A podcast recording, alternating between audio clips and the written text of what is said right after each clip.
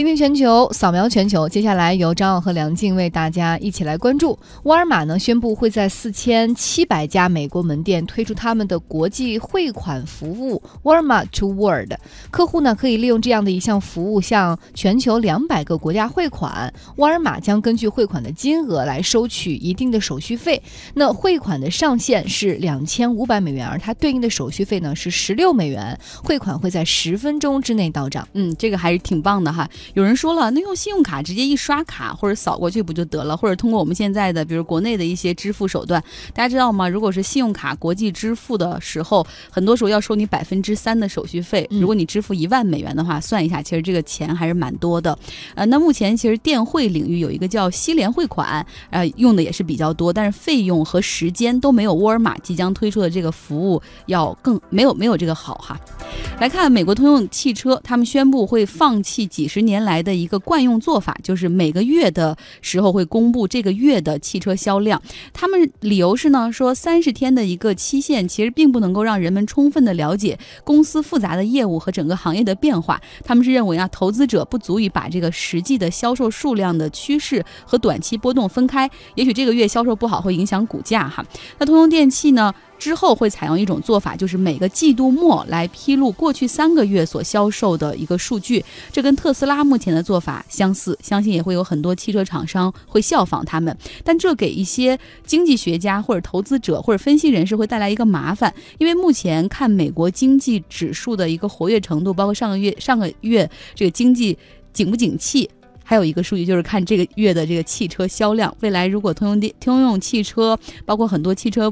不再披露每个月的数据的话，可能对于经济学家来说，他们还要寻找其他的参数。再来关注下一条，意大利的税务监管部门表示，奢侈品牌 Gucci 因为逃税，现在被调查了。那监管的瑞士的监管部门现在也参与调查，因为它的母公司是总部在瑞士的开云集团嘛，所以目前的调查事项是包括洗钱，还有相关的文件伪造。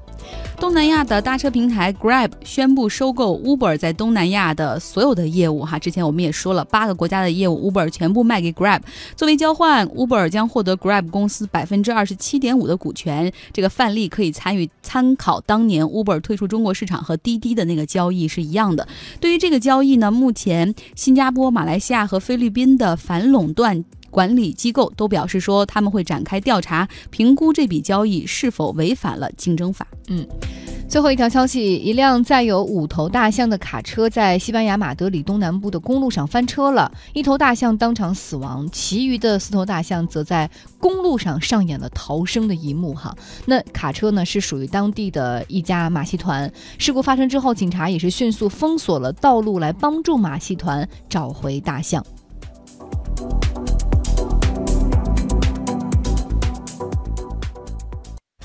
纵横时空。链接世界，，get up with the world，。倾听全球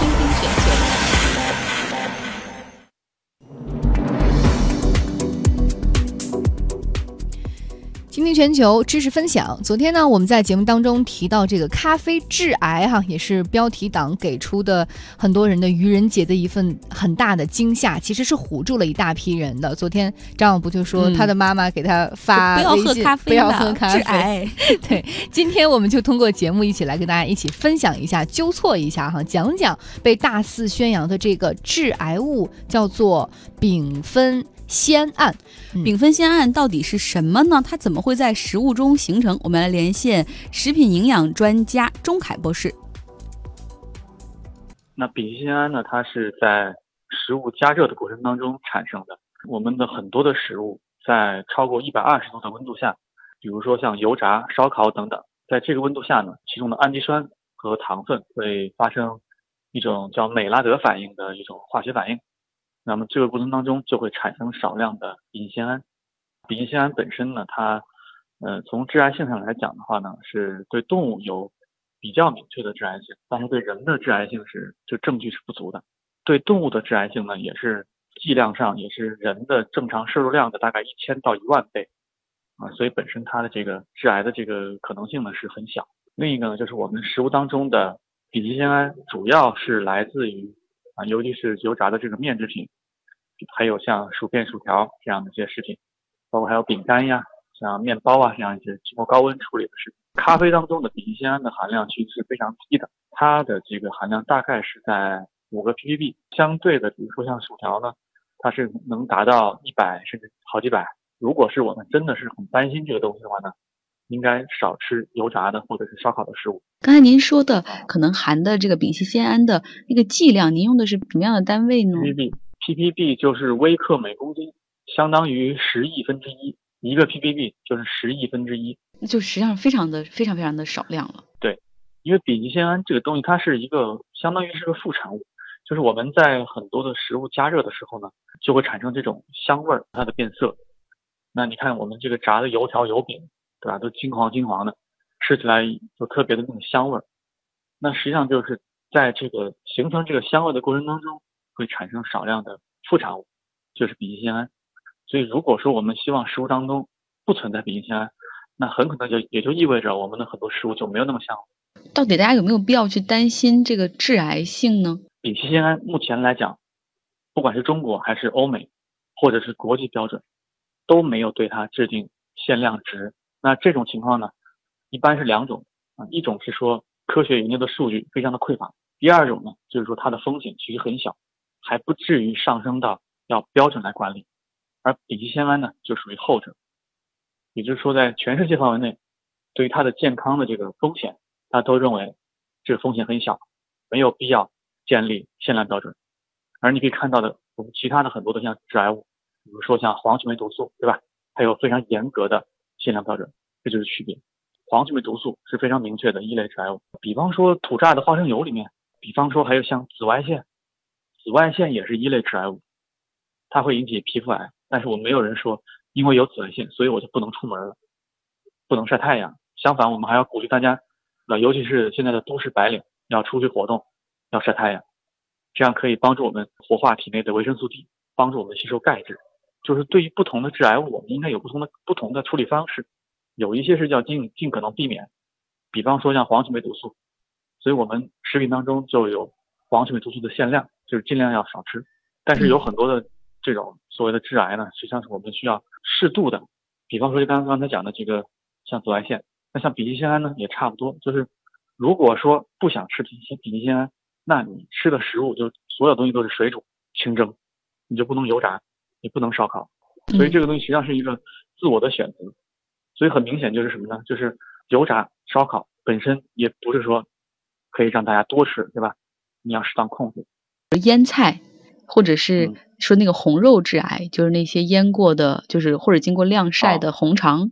腌菜致癌这个说法其实是不科学的，尤其是像我们很多这个像泡菜啊什么的，它都是腌制时间比较长的。你像东北的酸菜，那都腌制时间很长。它里面的这个亚硝酸盐的含量其实是很低的，然后像你说的这个加工的肠、加工肉、加工肉制品，它对于结肠癌的这个发病率是有一定的提升的，这个是有数据的，就是说平均的话，如果你每天多吃一两加工肉制品，你得结直肠癌的概率会增加百分之二十。但即使你不吃，不吃任何的加工肉制品，也不等于说你就不得癌症了。所以这是一个需要你权衡，这样的加工肉制品肯定是不应该多吃啊，更多的应该是去去吃这个新鲜的呀。但是不能说就是因为它这个东西可能会提高那么一点点的致癌概率，所以就不能吃，坚决不能吃也没有。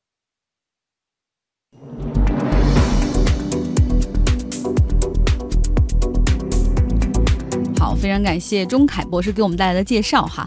那出个问题来考考大家。那首先就是说，如果你真的很怕这个丙烯酰胺这个酰胺这个东西哈，那其实你就可以不吃油炸的，不吃烧烤，然后你来吃一些清蒸和水煮的食物。但是这也不代表可能你不会得癌症，因为诱发癌症的这个刺激的或者是诱因是有很多种的。对，嗯，然后呃，如果你希望生活过得快乐一点，然后不要太佛系的话，其实要接受各种各样的挑战哈，一切。听天听天由命，我们来说说吧。这个考个考考大家，考考大家。这个丙烯酰胺，它呢是由氨基酸和糖发生了美拉德反应，然后形成了这么一种化学的物质。当然，在食物中的剂量非常非常的小。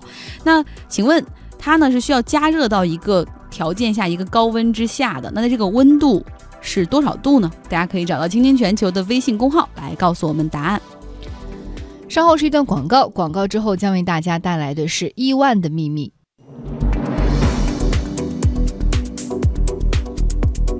亿万的世界，我们继续来讲巴菲特的故事。伯克希尔哈撒韦公司的老板，他即将年满八十八岁，投资组合五十三年来的平均收益超过百分之二十。那如今呢，他们这个股票的 A 类股的价格已经高达二十一万美元了。可惜啊，他的子女都没有能够把这个股票拿到最后。我们今天要给大家来讲一讲巴菲特的财富观，以及做他的儿女到底是多么痛苦的一件事情。对，呃，巴菲特呢，他其实他的财富观就是他认为所有的。钱不是一个数字，不是这个数字的增长就代表你财富的增加。他认为这些钱必须要去造福社会的，只有最终达成了这样的一个目标，财富才可以称之为财富。另外呢，就是他对于子女的财富观，我觉得是相对比较苛刻的。首先呢，他是觉得我的钱不要留给子女太多，呃，他们够不够花跟我好像也没有太大关系，自己去挣去吧。他们的人生我不管，对他们的人生他们自己做主。所以呢，巴菲特。是不会留大笔的财产给他的子孙后代的。之前的时候，巴菲特在格雷厄姆集团跟他的朋友们一起探讨说，未来我们给自己的孩子们多少钱？当时的巴菲特的观念是给他几十万就够了。最近呃，可能到一九九零年的就是九十年代末的时候，巴菲特把那个数额稍稍提高到了三百万美元。但你想，三百万美元，嗯，对于他的孩子而言，能造成多大生活上的这种？影响呢？其实并不会。是啊，关键是他给给给孩子钱的时候太晚了。我们先来说说哈，巴菲特，你看他有那么多人持有着他的伯克希尔哈撒韦股票，然后那么多人因为投资了他的公司而变得有钱。但是他的堂弟在开出租车，一个侄子在爵士乐队演奏，他不会给自己的亲戚任何的特别关照，也不会给他们透露信息。他认为家庭成员之间不应该依赖，就尤其是在经济上不应该有依赖，这才是更加纯洁的关系。嗯，然后呢，他。他和芒格都能够坚持说，我们可以把这个钱不要留给孩子，最多给给一点钱就够了。但是其他人都对他们这样的做法非常不理解。比如说哈，这个《华盛顿邮报》的那个女掌门 Catherine 格雷厄姆，她跟巴菲特关系很好，但是她也不能理解说巴菲特对于子女这方面好像有点太苛刻了。因为 Catherine 她就是准备让他儿子，也也就是让他儿子接管的《华盛顿邮报》。嗯，说到这个苛刻哈，呃，说一个小的故事，就是这个把呃《华盛顿邮报》的。女掌门人 Catherine 曾经有一次去看巴菲特的大女儿苏珊，苏珊。然后当时苏珊呢，她是在是怀孕过程当中，家里非常的小，而且就是在那个厨房里感觉就挪不开身那种。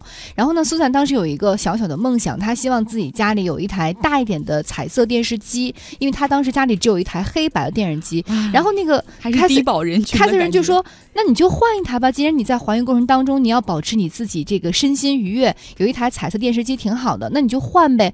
然后他大女儿就说：“我我我没有钱。”然后后来那个 Catherine 实在觉得看不过去了，打电话给巴菲特说：“你家里不是有一台没有用的彩色电视机吗？拿来给你女儿吧。”那个时候巴菲特的身家早已经过亿了。对，其实呢，他的这个三个孩子哈，一个女儿，两个儿子，他们都是大学就中途辍辍学，而且不仅早婚。婚姻都不太顺利，都离了婚。后来这些孩子经济上是继承了祖父留给他们的遗产，因为祖父是在他们小的时候就带他们在伯克希尔哈撒韦公司进行了投资，所以这能。让他们稍微的有一些钱，但是惨的是呢，这些孩子他们把自己持有的伯克希尔哈撒韦股票都卖得太早了，而且都是贱卖的那种感觉。我们先说哈，巴菲特有三个孩子，给大家捋捋清楚。首先，他的大女儿苏珊，然后呢，他有两个儿子，二儿子叫霍华德，然后三儿子叫彼得。这三个人，刚刚我们说这三个人都把他们的股票贱卖了，原因不是说他们不信任自己的父亲可以让自己的股票逐渐的增值，而是因为他们缺钱。他们真的缺钱，他们想去完成人生当中的一些小的愿望、小的目标的时候，向他的父亲借钱，巴菲特都会给高额的利息。就可以，但是咱俩必须签合同，而且我会给你提非常高的这个利息，你必须要还回来。如果不行的话，你就自己去解决。那他们可能这些三个孩子想办法，那怎么办呢？我只能去卖自己的股票。比如说，我们先说他的大女儿苏珊，苏珊其实是卖过好几次的股票。当时他为了买一辆车，买一辆保时捷的汽车，所以他卖了一部分的这个。伯克伯克希尔哈撒韦的股票，当时才不到一千美元。后来他要买房子，没有钱买房子，于是又把股票给卖完了，去买了他的房子。他的人生当中的大的这种置地、置业、置车，都是靠卖股票来完成的。是啊，然后他的这个儿子霍华德，他就觉得想靠父亲来养活他，简直是这个难于上青天。于是呢，他也把自己伯克希尔哈撒韦公司的股票给卖了。卖了之后呢，他开了一个巴菲特挖掘公司，并且买了一个房子。但是很很快啊，这个公司就倒闭了。然后这个霍华德不得不跑到他父亲投资的一个糖果公司里面去工作。到二十世纪八十年代初，又回到了奥马哈他的老家。然后第二次结婚，开始做房地产，开始做一些副业，甚至租了一个庄稼地。然后没钱呢，又问巴菲特借钱，然后巴菲特就各种不愿意借。然后最终终于借了他钱，还要问要利息的。嗯，对。然后再说他的小儿子彼得，他呢是从斯坦福大学中途辍学的。他的爱好和梦想是玩音乐，呃，他甚至啊，当时为了想买一个二十四磁道的录音设备，哈，没有钱，三万美金，没办法卖股票，依然是卖的伯克希尔哈撒韦的股票，也是贱卖。后来他也做了一个独立的音乐出品公司，可是后来经营也不善，好像感觉他的孩子们都没有那种经营企业的那种天赋。为什么呢？其实我们可以跟大家讨论一下哈。嗯，大家知道这三个孩子成长的过程之中，这个家里的爸爸每天在外面忙着投资，或者在家里忙着看财报，根本没有时间对于孩子的教育进行指点，然后也没有。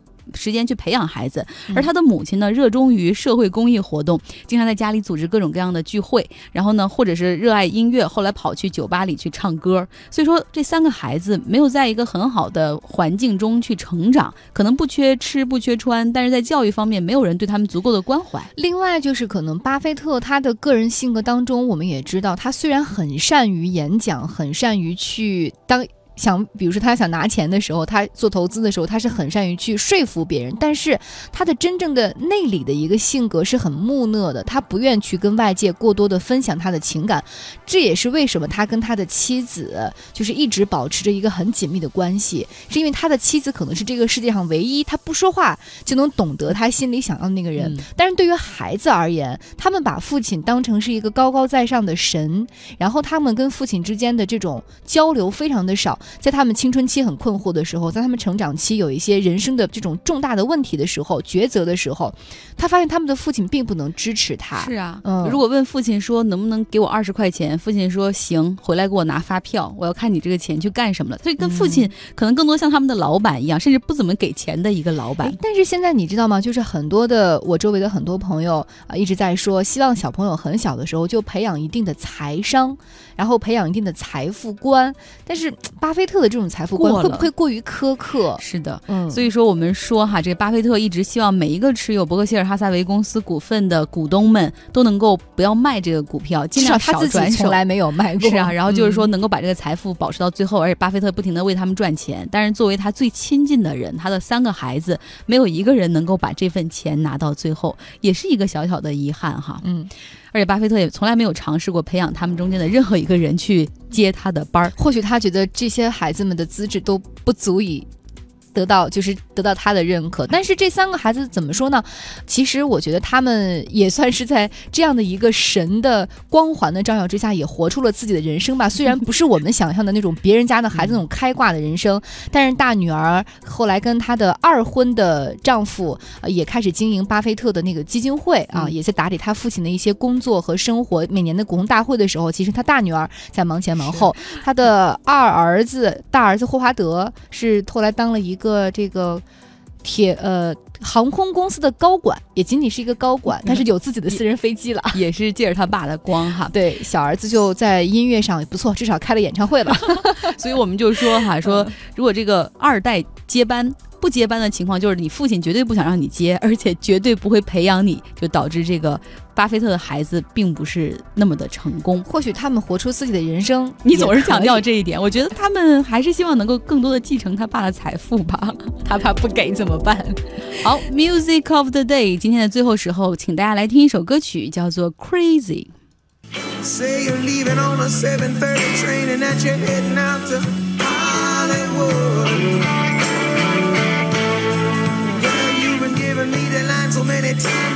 pockets like feeling bad looks good.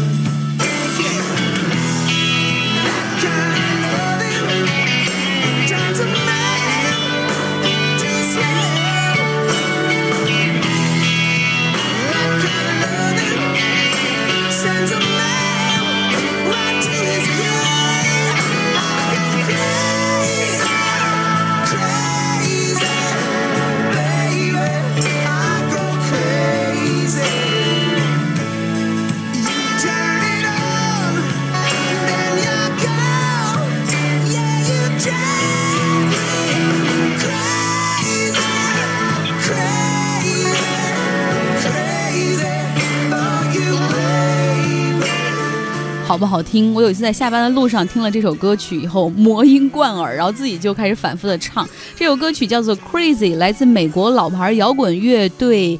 史密斯飞船，然后这首歌曲其实大家把可以把它当成摇滚乐的入门歌曲哈，非常的好听。然后另外再跟大家说一下，经常有人问说你们放的歌曲，我们想重新再听怎么办？我们制作了一个倾听全球的三月歌单，哦呦呦，不错不错。其实昨天就已经发了，但是好多人可能因为放在第二条，没有啥没有告诉我，没有注意，所以大家今天可以找到倾听全球微信公号，只要回复歌单或者歌，就是歌，然后就可以。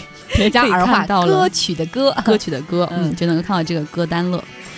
好，这也算是我们送给大家的三月份的哦，四月份的一份小礼物了。我们也是季度回馈。是，那今天有一条电影资讯也跟大家分享一下，由 Natalie Portman 主演的电影《湮灭》会在四月十三号上映。无论是从剧情还是视听角度，演员们都会觉得很可怕、令人恐惧、毛骨悚然。那奥斯卡影后波特曼也表示说，面对某种神秘的未知力量，虽然我饰演的科学家们感到迷茫，但是他必须要说服自己和恐惧进行博弈。嗯，好，我们要来说今天问题的正确答案了，就是这个在油炸呀、烧烤啊这样的高温。呃，烹制过的食物中可能会有这个丙烯酰胺这种化学物质，这种化学物质跟癌症的这个相关性目前还没有得到特别明确的科学推断哈。那到底是这种物质是怎么产生的呢？当这些食物，尤其是面面食，然后被加热超过到一百二十度的时候，